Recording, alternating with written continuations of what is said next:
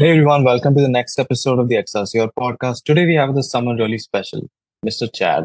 So Chad, for those who don't know you, can you please give a brief introduction about yourself and how you reached where you have? So I actually studied mechanical engineering originally. Um, and being in South Africa, the opportunities were quite limited. So I decided that I'd rather try my hand at tech. Uh, at which point I entered the da- data consultancy. Uh, and I worked on multiple projects for some of South Africa's largest uh, companies.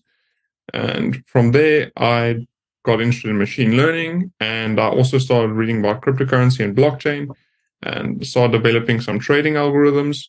Uh, and yeah, that basically uh, started my journey into Web3, at which point I moved to a fintech company and started building a bunch of investment products that are centered around digital assets and cre- uh, providing credit in Africa. Um, and here I am today. Uh, so, yeah. That sounds really interesting. So, your evolution into Web3 has been a lot like how Web3 has evolved itself. So, could you uh, could you tell us a little bit about what you feel where Web3 and blockchain all could is headed? A little bit about the future that you see here.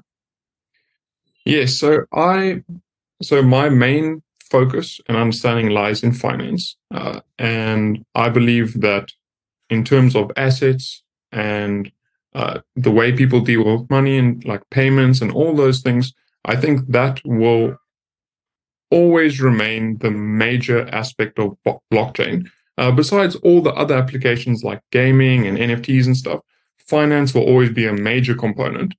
And I think in terms of the technology, we can build a future financial infrastructure that allows already we can interact or transact with people all over the world uh, without anyone saying we can't, um, which is a great step. But I think that'll further grow and we'll create new products like maybe like open banks and credit facilities and stuff.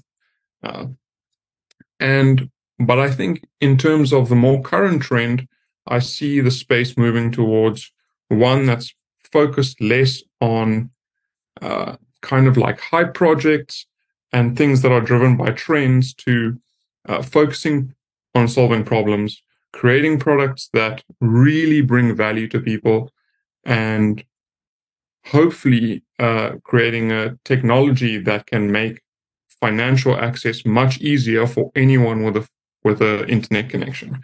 Uh, and that's where the main uh, direction I see it going in. That makes a lot of sense. And you've covered all of the bases, uh, per se, you know, from a user perspective, from a business perspective. I think we need to learn a little bit more how investors work. So what do you think? What what is it that investors see or seek while making a sound investment? I think uh, the main like cryptocurrency or blockchain doctrine is owning your own assets. And I think that's great. And I think that'll continue. And I think it was one of the biggest reasons why people look to something like Bitcoin or Ethereum. They want to have full control over their own money. Um, and we've seen in instances like Ukraine, where people, the only way they could take their money out of the country when they were leaving was through blockchain. Uh, and I think in terms of market cycles, a lot of price action is driven by hype. Um, uh, excellent marketing. People get really excited about a particular coin and skyrockets. Um, and then a lot of the market in itself and the way uh, myself and a lot of other investors make decisions is based on certain market indicators like the Bitcoin halving and things like that tend to drive a lot of investment decisions, particularly for people who are long term.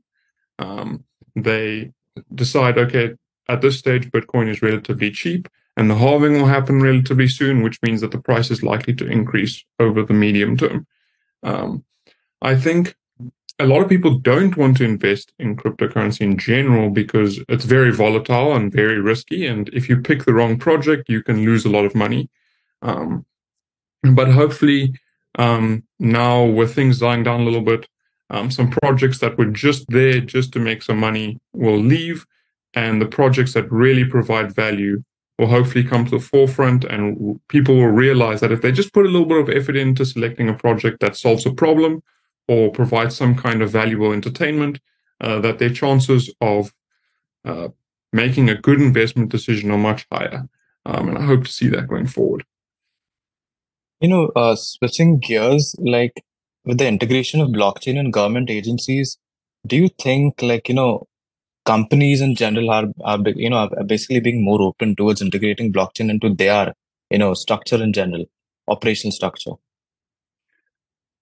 Um, I think it depends on uh, what companies we're talking about. Uh, financial companies, many large financial companies are starting to explore technology, how it benefits them.